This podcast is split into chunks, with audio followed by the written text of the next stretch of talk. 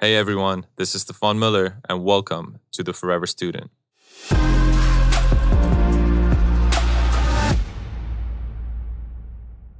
Raghunath, welcome to the Forever Student. Hey, honored to be here. You're doing a great job. Thank you so much. I really appreciate that. I wanted to jump right in. Uh, I know that in your teens, you started off in a punk slash hard rock band called Youth of Today, which became famous all around the world. What lessons did you learn from that part in your life? And to follow up with that question, how and why did you transition into becoming more into spirituality and mysticism? Mm, thanks. Um, great question. A lot of times people think because I went from the punk scene and the hardcore scene that that was a very negative experience, and then I got into spirituality and that was a very positive experience. But at least when I was young, I'm 55 this year, so in the early 80s, really there was no outlet for creating music. Most of the musicians I knew as a teenager played other people's music. Now, not just rock and roll, but I even got the sense of this because I, I played violin and I played trumpet in orchestras and in bands. And even though I grew up listening to classical music, I thought, you know, these guys aren't writing the music. I'm just playing a cover song of Beethoven or a cover song of Mozart. Mozart mm. and Beethoven, these guys were the greats. I'm just like a cover band. You know what a cover band is? A band that plays another person's music. That means they play in the local bar or the local nightclub and they play a Led Zeppelin song or they play a Van Halen song. And to me, I always felt like this copycat music is uninspiring. It's just playing somebody else's art. So that there was an outlet within the punk music scene to create your own art. Now, another thing I really took away from the punk and music scene was um, I wasn't very talented. My musicians weren't very talented at the time. And we did feel like we had a message to say. And it was something that I hold of value today as well. That heart over technique. Like follow the heart, even though you might not have the technique down. And I think really the the um the success of that band was because we really were connected with our message. Now we felt like our message was a positive message, an uplifting message, a good message. We were into we were always into this idea of self-control, controlling your mind, positive outlook, um, refining yourself as a person, similar to what your podcast was. And this was in my teenage mm-hmm. world. So we felt like, you know, this is a great message. This we want to put out there to the world. And you know what? We eventually became good musicians. It took it caught up with us. If I waited for us to become like expert musicians. And I feel like some people just wait. They get a degree, they want a second degree, they get a third degree, and they never like it's almost like a ready, fire, but they never or ready, aim, but they never fire. You know what I mean? They can become like de- degree junkies, but never actually do anything with those degrees. So, another very big, um, valuable thing I learned from that punk hardcore scene was if you want to do something, you just do it and the whole principle of that music scene was based on we're just going to do it ourselves. We're not going to wait around for a record contract. We are going to make our own music. We're going to put out our own records. And then we started our own record label. I started a re- label with my high school friend, and we started putting out all our friends' records. And you know how you do it? Because I didn't know how to do it. We just started doing it. and that's how I learned what branding was. I, I, I mean, I, we didn't know what anything was. We didn't know what anything was. we just started doing it and we figured it out. Um, now there's like industries of I'm a brand professional and a record executive. I'm an A and R person. I handle. I relate with the. You know, it wasn't until many many years later when we actually got signed on bigger labels, where I was like, you know, and, and the record company was saying, I think you need a manager. I was like, do I? I've been managing this stuff my entire life. I've been booking my own tours, putting out my own records. So it was really weird to step back and let other people work for me and give them a cut of my our our, our uh, in, income. but anyway, so that was another like valuable lesson I learned also from that scene. It wasn't just, I mean, punk scene is noisy and it's crazy and it's reckless and it's filled with drugs. Mm. but I really learned to do things, take, like, like get serious and just do things and it will figure itself out. You love to sing? Just go out and sing. You love to make music? Get on the street and make some music. Record something for people to hear. You know, be proactive that was a huge lesson in the punk scene for me. What do you think is stopping people from doing what they know they should be doing? Um, doing something they know they should be doing. Well, there's a fear of failure. Right? That's a huge one. Fear of failure, fear of uh, expectations of parents, of friends, of community. Like, I don't want to do that. They're going to think I'm like this. I, I feel like that this is like the biggest burden people carry with them. Um, I am overly concerned about what other people think of me. What a burden. That is so, so sad. So uh, I think part of a spiritual quest is we have to release that. We have to release the other person's expectations of ourself and be uh, be focused on what your offering is and be aloof to public opinion. Yeah. And how do you, like, if you were to advise someone on step one or a step on how to sort of start with that, where, where it's to ignore, not necessarily to ignore the opinions of others, but to not take them so seriously? Well, I think you have to choose who's. I, I like the opinions of others, but I want to choose whose opinions those are. Now, if I, I would have, if I would have listened to my parents, who are who who are well meaning, they would have had me going to business school, law school, who, who, whatever, right? I would have if I listened to good friends and my band, they would never have me leave the band and join an ashram. So I think you gotta like. There's a part of you following your heart, and the part of it is following people of integrity that you trust. But ultimately, only you know ultimately it's up to you to fly the plane. You can go to flight school, right? And you can learn how to use the simulator, but ultimately, like it's your choices in this world that's creating your destiny, and you have to take full responsibility for that. And um, I do want opinions, but I don't want every opinion. If you have people that are jealous of you, or envious of you, or short-sighted in their vision, or live, you know, the, you know the analogy they use is like an elephant um, how does the elephant trainer get to hold that elephant with a little rope around his leg? I mean, it's a massive elephant, and to chain that elephant down with a little stake in the ground. Well, they do that from the elephant from a baby, from babyhood. Excuse my sneeze. Okay. From babyhood, they chain those elephants down. And then as the elephant grows, it always thinks, well, I guess I can't move because this thing's on my leg. So if we have like a limiting belief system from childhood, why? Well, because my parents had that limiting belief system, because their parents had a limiting belief system. And I grow up with that limiting belief system. That's a problem. That's going to be like a little chain around my leg. So I think it's important to examine that fear of failure, that fear of well, I can't do that, and, and and maybe just relinquish it and maybe change our thinking. And that's part of like our our rebirthing ourselves.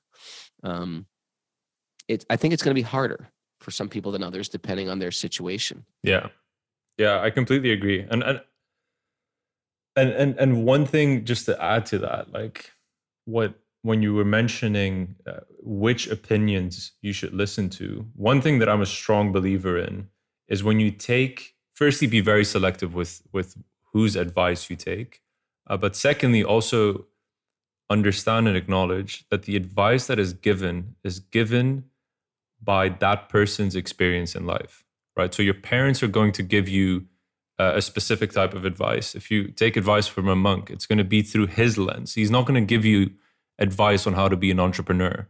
The same for your parents, the same for your friends, the same for your boss, the same for you and me. You know, like we should be very smart about what we listen to uh, when that advice comes on our uh, falls on our lap. For sure, you know, ha- I have a lot of monks, el- elderly monks in my life that I keep very close to my heart, and I really respect what they say.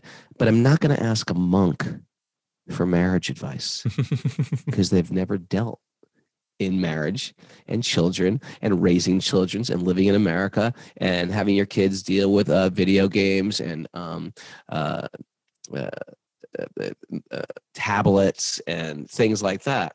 I want to go to practical people who are spiritualists but in the world and are immersed in family life, but I feel like they walk with integrity in this world. At the same time, there's a lot of things I would ask a monk questions about. Um, if they're scholarly or if they're realized or if they're detached, they have something else to offer me. And of course, the enemies, people who are just envious of what you do, you're never going to get a fair reflection of yourself and how you're moving in this world because they're always going to see some shortcoming in you that may not even be there. If you hate a person, and there's always going to be people that hate you, you're never going to be I think it's important to get to a point in your life where you hate nobody. But even still, there's people that are going to hate your guts because you could hate nobody. Look at Christ. He didn't hate anybody. He was the he was the he spoke the language of love. He was the he was the um, Lord of peace, and they crucified him. It, he he prayed for the people that were murdering him. So in yoga, they call that samadhi. That means you have no enemies. You don't see pe- you don't see people as your enemy. You see them controlled by ignorance. You see them controlled by by a type of desperation. You see them uh, moving against their higher nature, but you don't hate a person for that. Why would you hate a person who's in ignorance? And in, in the yoga system, and especially in the bhakti yoga system, we're trained to love those who are cruel. We're trained to love those who are unfortunate, and we're trained to love those who are lost. Compassion, tolerance, and love. These are like very powerful. And we know it to be true because people have been t- uh, tolerant, compassionate, and loving with us. And they've dealt, dealt with all our nonsense. Absolutely. And Raghunath, just to just to take a step back, because I I know your story quite well through your interviews with Joe Rogan and with Rich Roll and and your your website, just to give people an understanding of post punk rock. How and why did you transition into becoming more into spirituality and and mysticism, and what did that look like? Like, what was that next step? Again, sometimes when people think of punk rock, they think of noisy music, uh, taking random drugs on the street, f- living in your own filth, and because a lot of times punk was like that too. You're sleeping on the streets, you're taking random drugs. It's a it's a very dark scene. Um, but although I loved that music, our message was quite different. We were very clean cut. We were into uh, healthy healthy living. Um, we were in, we were all uh, strict uh, plant plant based diet, and this was like in 1984 when nobody was like it wasn't even in the conversation to be a plant based anything. They're like, you know what? Um, or you know, and so what happened was our band Youth of Today almost created a scene within the scene. It was like people who liked that music, but they liked this flavor of self care of controlling the senses and the mind, of a positive mental attitude instead of the world sucks and blaming. A lot of times I felt like the punk scene, by the way, I love the punk scene and it, it taught me a lot, but I felt like there was a blaming what's out there instead of fixing what's in here. See, the problem with blaming is it creates a smokescreen for my own shortcomings. And so, a big part of a yogic practice in bhakti yoga is we stop that blame game. We stop looking for the faults out there and really start to focus and turn that moral, ethical uh, microscope on myself and see what can I do to contribute? What am I doing now that's not contributing? Sometimes, in the name of self betterment, I may become arrogant. I become hateful. We see that all the time with religions. People get into a religion and then they hate another religion. People get into vegetarianism, veganism, animal rights, and they hate people that are not vegan, vegetarian, or into animal rights. People get into juicing and organic foods or local foods or politics. People get into politics for um, they want to make the world a better place and they become hateful of the other political party. what good is our self betterment if the ripened fruit of all my work is now I'm hateful? We say it's no of no use. So we have to cure that disease of hate from the roots and notice like this is actually the disease. The actual disease is hate and it's within me. It's not something out there. It's already in me. And you can tell it's working because as you start to evolve on your on your path, you become Christ-like. You become Buddha-like. You become Krishna-like. Why? Because there's no more enemy. There's no more enemy. The only enemies are these coverings of your own spirit the kama, the krodha, the lobha, the lust, the greed, the anger, the envy that's covering my pure, you know, the Buddhists would call it your Buddhahood, or, or you'd call it your Krishna consciousness or your enlightenment. Um, these are the enemies, and they're within me. I can fix it. I can fix it right now. I just have to choose to. So, our sadhana, our, spiritual practice, is a way to fix ourselves. We're working on. Fi- I'm already pure. I'm just covered over. Just like sometimes you get a jewel, but it's a diamond in the rough. You've got to do certain things to that diamond to actually bring it out. And there's some chipping away. And that's what that's the the, the spiritual practice is. So um I didn't feel like what I was doing was jumping up rungs of a ladder. I felt like it was a very progressive path. I liked the music. The music got me into clean living, positive living. That was part of my culture anyway.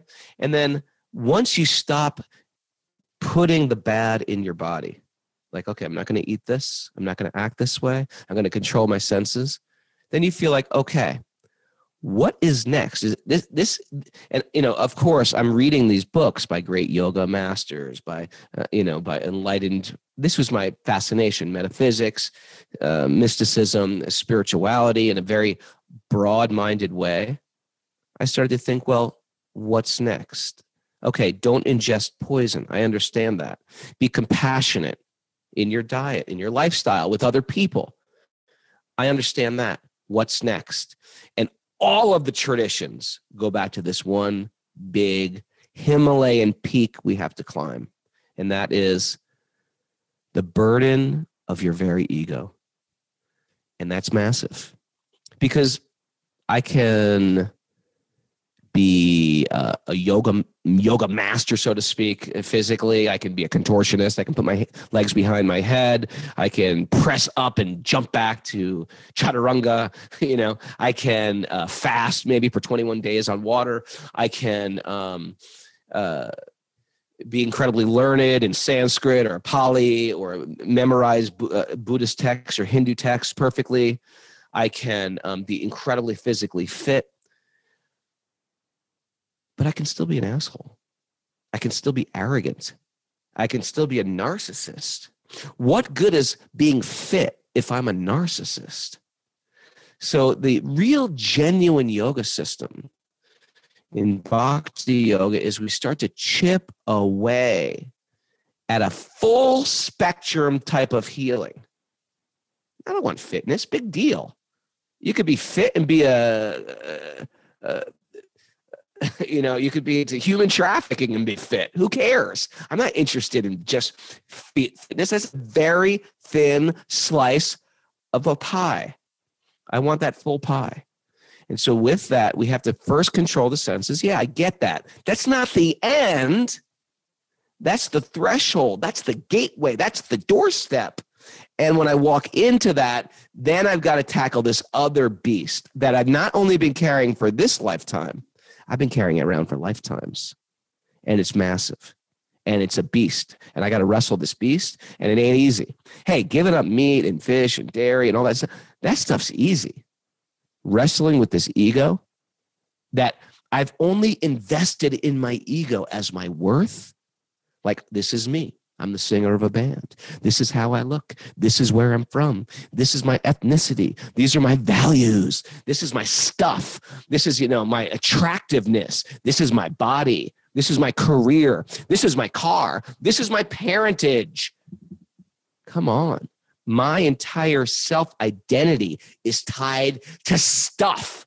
It's unbelievable.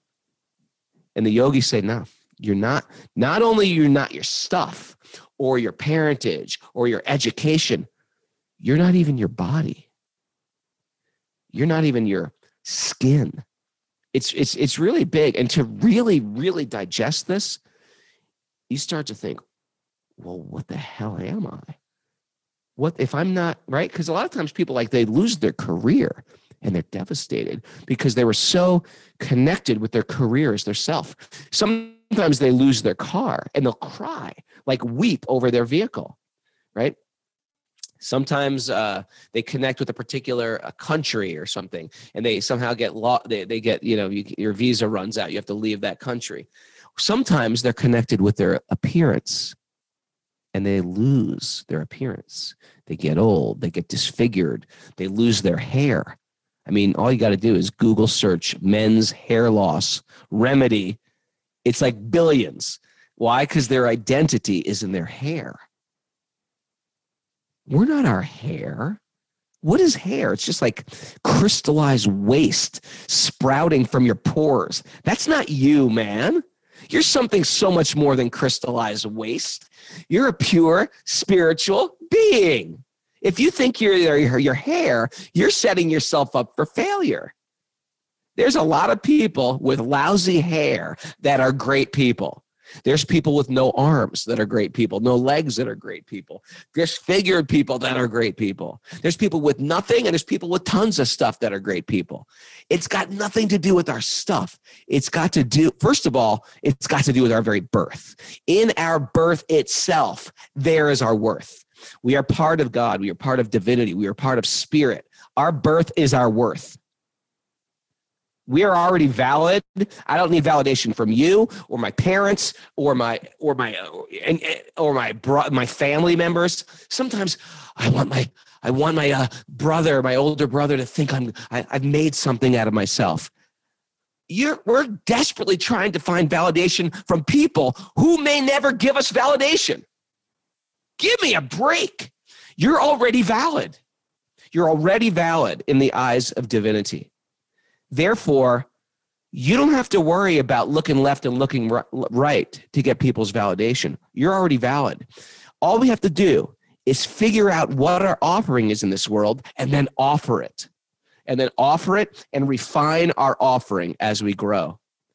That's powerful stuff. That comes back to the first question aloof to public opinion. I've already know what I'm here to give. Now, let the dogs bark. Let the dogs bark. Let them praise me. Let them hate me. Who cares? How did you how did you go about I mean by the way that was one of the like my favorite 5 minutes uh, of of the year. I I, I do have a follow-up question because it's you talk about wrestling with the ego. You're talking about finding what you're supposed to give back or give to the world. And in your life, is that something that happened early on, or is that something that happened?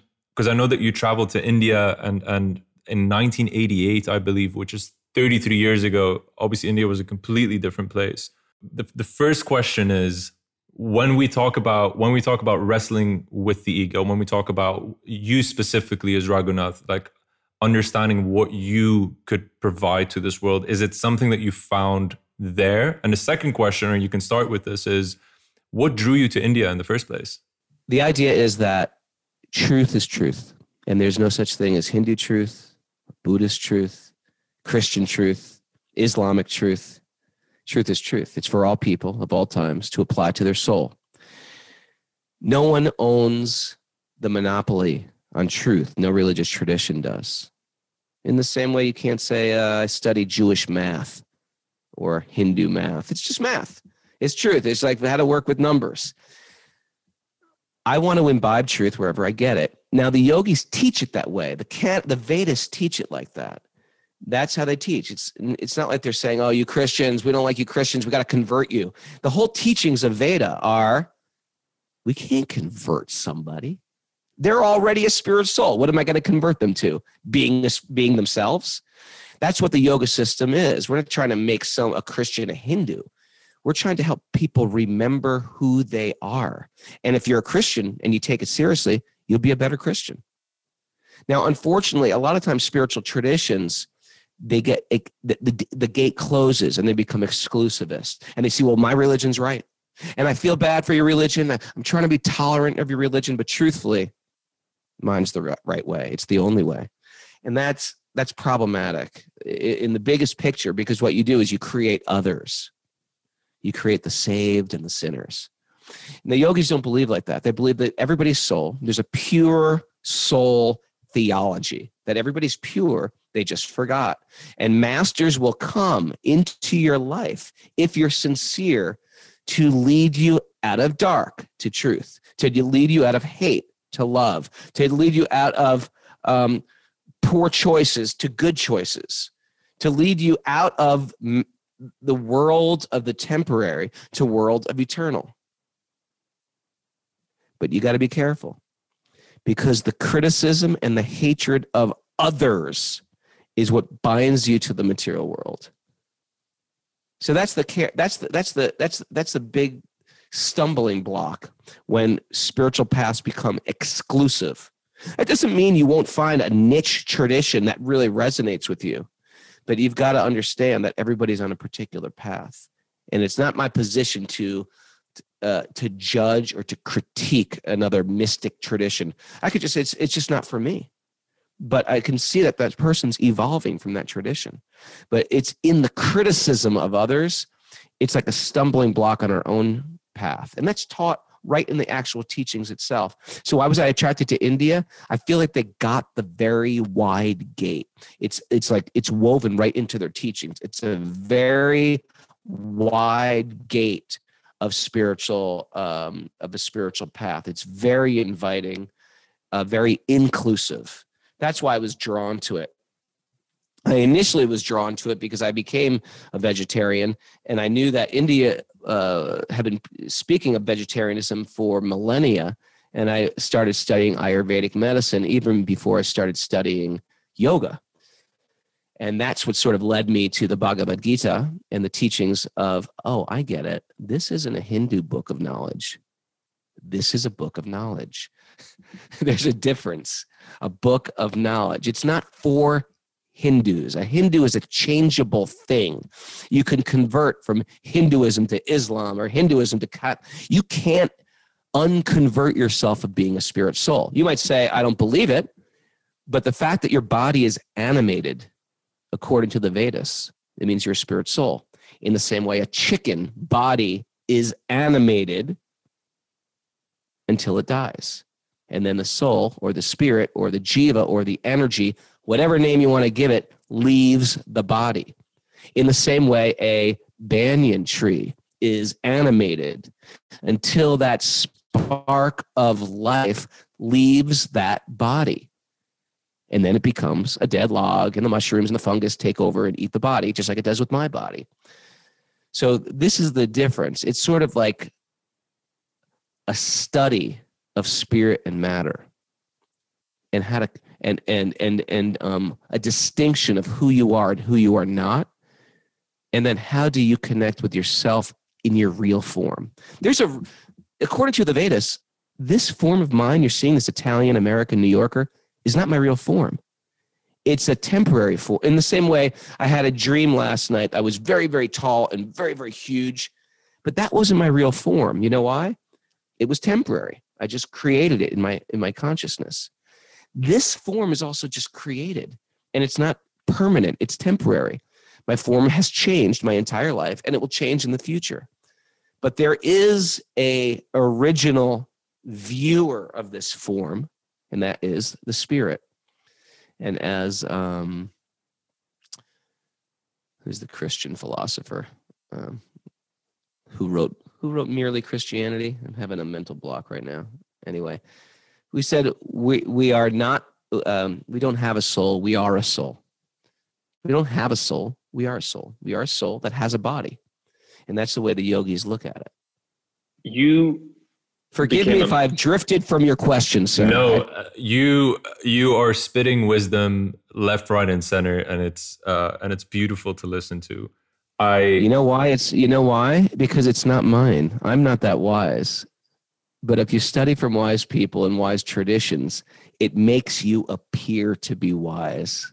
That's my only qualification. I repeat from what I hear from the wise people, and I try to apply it to my life. Just like a, a, a, a an electric uh, an electric lamp appears to be bright. It's not. It's just dead matter. You need to plug that lamp into a source. From the source, it becomes alive and it lights up the whole room. So if you're seeing anything in good in good with me, it's because I have teachers that have lit up my life. And they, they're from a tradition that have lit up their life. But with, with that said, wise people are often extremely humble. And you've just proven that you are too. you know, humility is um, honesty. It's not like humility doesn't mean to think less of yourself. It means to think of yourself less. We understand humility means reality means I'm tiny. That's reality. That's not me being humble. I am tiny. I'm looking out my window right now and I see millions of blades of grass.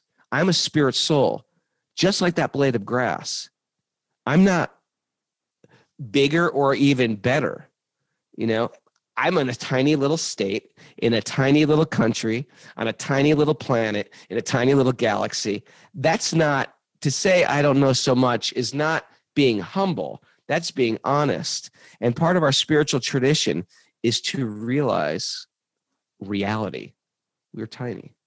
And if we have a little bit of light in our life, it's because some light person has like bong touched us on the forehead and given us some light. So thank you. Raghunath, you were a monk for, I believe, six years in India, and then you came back to the US. What was your time like as a monk, and what made you come back to the US? Well, I came and went to India on a regular basis. So I didn't spend all six years. I traveled in ashrams all over, but I but I definitely have spent a lot of time in India.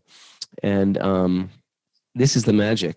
The magic, see, when I was younger, I would think, like, who are these like nuns and priests who, you know, thou shalt not have sex, thou shalt not do this, thou shalt not. I was like, what kind of like cruel, sadistic, no fun God do you worship? Like, why can't I enjoy life, God? We've got these senses, we've got these bodies. Why not enjoy them? So uh, that was like an, a question. And then after a while, I started to realize see, if you approach it from a naive way, it seems like it's just self denial. But the idea of monastic life, the true idea of why there's letting go, like what we didn't do a lot of things. We didn't have i was celibate for six and a half years. I, we didn't go to movies. We didn't you know eh, stay up late. We went to bed early. We rose early. We took cold freezing cold showers. You know, why do this to yourself? We spent hours in meditation and chanting and selfless seva no one paid us anything. We didn't shop. There was nothing to buy. Why do these things? These are all the things that people enjoy. Because when you take away the things that give you pleasure from going out there, right? I'm going on Amazon Prime. I buy this. People who buy this generally buy this. That makes me happy. oh, I can get that. Oh, I can get that. Oh, that too. All these things lighten me up, right? Oh, look at her. She's beautiful. She's looking at me. I like her. Oh, she's got a friend. I like her. We do this with food. We do this with bodies. We do this with products. We do this with vacations. Once you stop doing that, life becomes boring and the next question is, where are you going to get your pleasure from now? That is the magic question. With nothing, with no money, with no internet, with no. That's why a, a key part of parenting is let your kids get bored. When your kids say, I'm bored, I'm bored, I'm bored, they are saying they're about to go somewhere deep. Let them get bored. And then they're going to start to kick into their intelligence and their imagination. The yogis say this too. We take away everything from our senses and we're left to go inside to find something deep within us. This is incredibly valuable. Why? Because our senses are never going to be fully satisfied. Sometimes they're satisfied, sometimes they're in great pain. Sometimes they're excited, sometimes they're miserable. Sometimes we get stuff, sometimes we lose stuff. Sometimes we're in love, sometimes our heart is shattered. Can I find some happiness underneath all of that? That's powerful. And when you start meeting people who are incredibly joyful, connected, and loving with absolutely nothing, that's the magic. That's the mystery key. That's the key I want. And I met people like that. And I feel like that's what I want to follow. How do you do that? How do you it with nothing? And so that's monk life was a great practice. I'm going to have nothing. There's nowhere to go. But you know what? Being in this world, I'm in this world. I got five kids. I'm married. I got a, a, a property. I've got you know cars, a motorcycle. I'm in this world. But can you apply those principles? It's okay if you don't. People say, well, you're not serious about your spiritual life. If I'm not, don't worry. I'll suffer tremendously people are amazing to try to call other people out. Don't you think they're already getting called out? Don't you think people who are cheating get the results of cheating? That's part of that's part of getting slapped around by material nature. If I'm attached to my stuff, I'm going to suffer. Why are we happy if people are going to suffer? I'm firmly convinced that people can have stuff or not have stuff. They have to learn the art art of being connect, connected to spirit. And if they're not, I don't hate them. I'm not trying to call them out as fakers. I'm sad for them. Our job is not to call people out. Our job is to be compassionate. See, there's a problem with call out culture. We want to call it, you're unsincere, you're insincere, you're a fake, you're a fake. How about, hey, if a person's a fake, they're in pain. Are you going to hate them? Why not rehabilitate them? But generally, we don't want to rehabilitate them. Generally, we want to be right. And so I'm calling everybody else out to protect my rightness. Don't we understand what we've created? It's the same old thing. I am the best. That's materialism. You can do it in any, in any way you like in the name of caring. We're just calling people out because it's a smokescreen from my shortcomings. That's what we've created now. It's quite sad.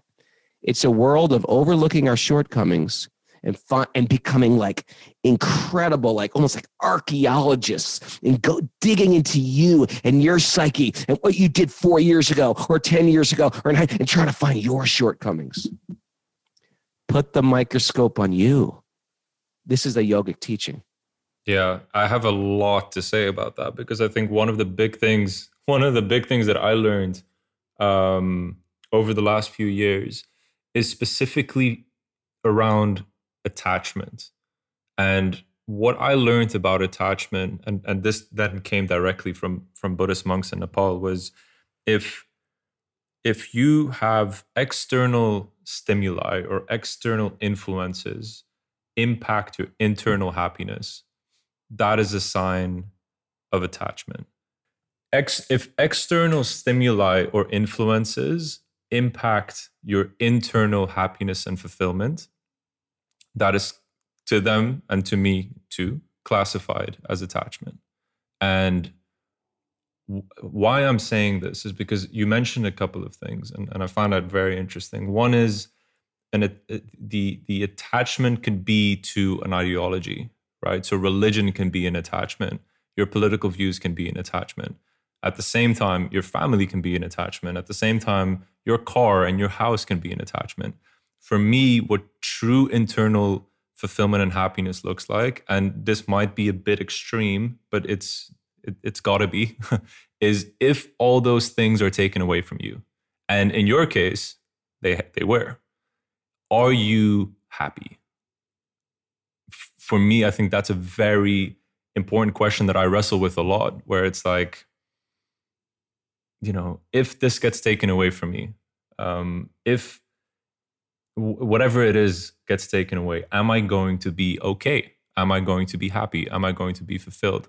Um, and I think, and I think becoming a monk. I mean, I'm not sure what being a monk is like, but but I'd envision that uh, a lot of the answers to those kind of questions might have come your way. It is an incredible point, and I, I first want to point out it's not like an on-off switch. It's not like okay, I'm attached to everything. I'm, I'm attached to my false identity. I'm attached to my hair, my looks, my legs, my abs, my car. And now I'm a monk and now I'm not attached to them. It's not like that. You can give them up and still be very attached. And um, it's a process. Uh, first of all, we have to understand it. We have to fully get this understanding like, I actually don't possess anything. It's not like, well, I'm going to have to give up my car. I'm going to give up that my house. I'm going to have to give up my strength and my beauty and my career. It's not like it, it, it's not like you have to volunteer. If you don't give them up, they're just going to be taken. You have to understand that you don't own any of these things and they're going to be taken away from you. I have some good friends right now who are struggling with cancer and maybe terminal cancer, meaning cancer is taking away everything. It's taking away their families. It's taking away their health. It's taking away their beauty. It's taking away their hopes. So it's not like their family, in one sense, was ever theirs. Because if it was theirs, they would be able to own it. So there has to be a point where we, if we don't voluntarily give it up, or at least voluntarily give up the the conception that this is mine, if you don't voluntarily do that, that's okay. It's just going to get ripped out of your hands. If you don't hand it away, it's just going to get ripped out of your hands and you're going to suffer as things get torn away from you, you know? Um, so yeah, it, and so it's a process. So the monk life helped give up that attachment. It doesn't mean I'm free from attachments. Matter of fact, as I get stuff, I have to really be careful that this that um, at any minute something that I even feel is really mine, like my kids. I have kids, we know historically kids go through puberty and they get to a point in their life where they're and you might have done it yourself you might have said hey you know what mom? Screw you go to hell. Because sometimes your kids who you've given everything to just gonna say i'm over you. And you never talk to them again. It happens all the time. Maybe some people who are listening have done that to their own parents or maybe you've had kids do it to you. You know why? Because we don't own our kids. Maybe you have a love of your life that you've lost that have died or they just left you for somebody else and it's heartbreaking. You know why? Because you don't own that person. We own nothing. This is the truth. And it's not my truth, it's any thoughtful person's truth. And until we embrace truth, we're always going to suffer in pain.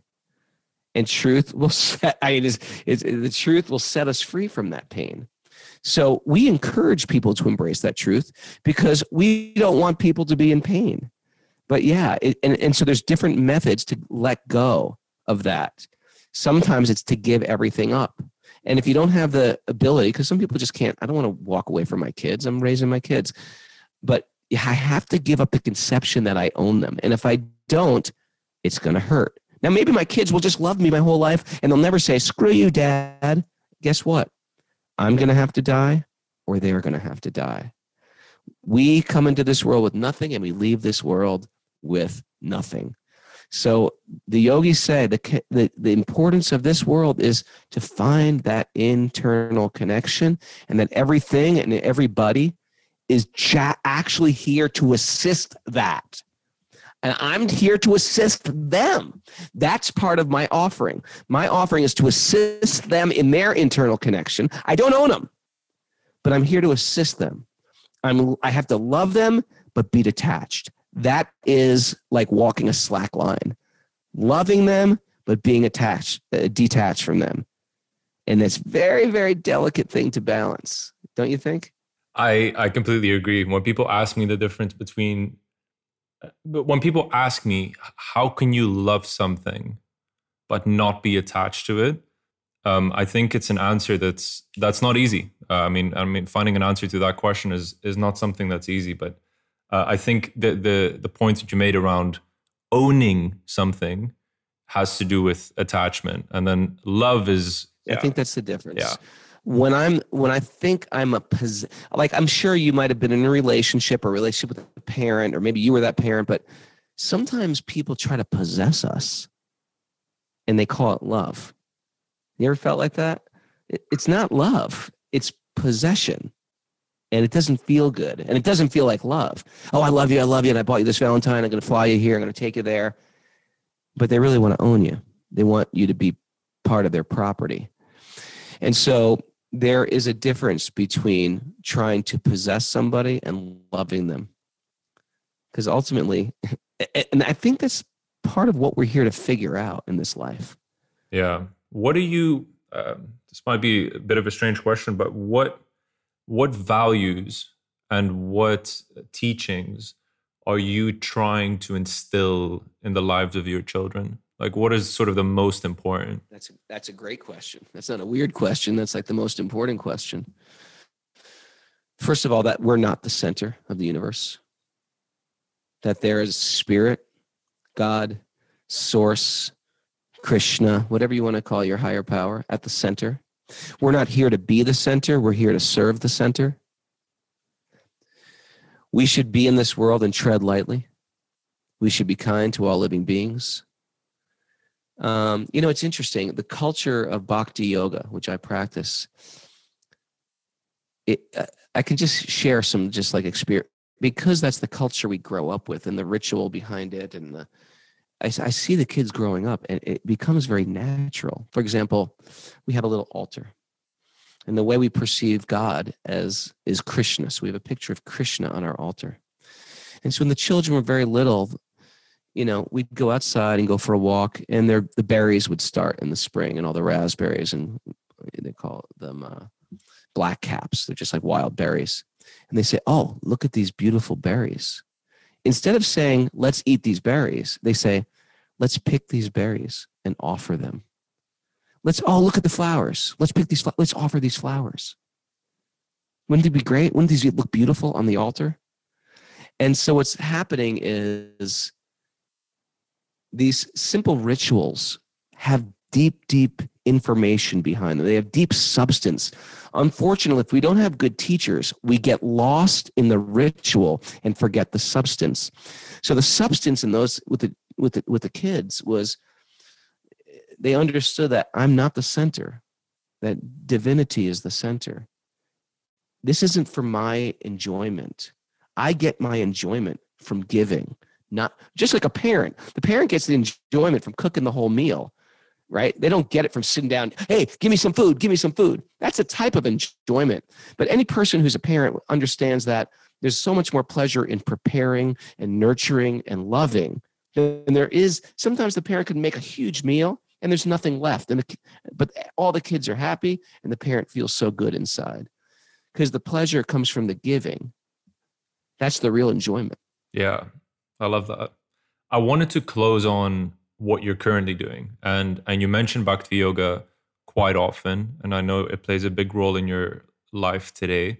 Could you talk a little bit about what it is and what you're currently doing um, in your life? Uh, Bhakti Yoga just means the yoga of connection through love to divinity. It's something that I teach. I teach it through, you know, when I take I take people on uh, pilgrimages to holy places Monday, I leave with a big group to go to Nepal, and we'll visit holy places in Nepal as well as trek through the Himalayas. Then I have a deep dive in November um, to holy places in India, and I do that every year, and that's the funnest thing I do all year. January, I lead a, a training. It's actually three different trainings going on simultaneously, and I'm I'm part of each one, but I have a, a lot of other teachers with me. One is of sacred literature of India. One is a 300 hour advanced yoga training. One is a music training and a, a, a intro to kirtan and how to lead kirtans, and also a uh, Ayurveda uh, for yoga teachers training. So th- those are all things that I do that are like incredibly s- satisfying. I'm working on a book of my story. Uh, basically, a lot of things we talked about today are going to be in my book, and uh, yeah, I travel and teach, and it's it's my great joy. I raise my family, and um, I'm just happily happily engaged in in life. Fantastic. Where can people find out more about you, or connect with you, or uh, or about what you're currently doing?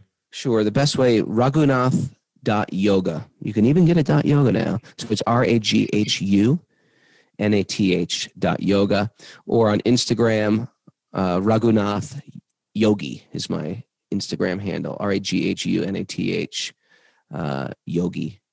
Um, yeah, I pretty much share the things I'm teaching and oh, and also we have a website. I mean, um, not a website, uh, uh a, a podcast I do every day called Wisdom of the Sages. It's a deep dive into uh, classic um, uh, uh, spiritual literature, information, truth from India.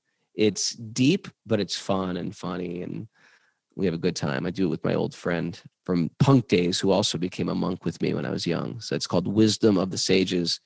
And we've we just finished our 400th episode. Oof. We do it every we do it every day, so it goes by quick. Fantastic. So, th- firstly, thank you so much for being here. It was uh, it was beautiful. It was motivational, inspirational, and extremely educational at the same time. Um, we will be sure to disclose all the links that you've shared uh, and all the handles that you've shared uh, in this episode. And um, forever grateful that you made the time. I really appreciate it.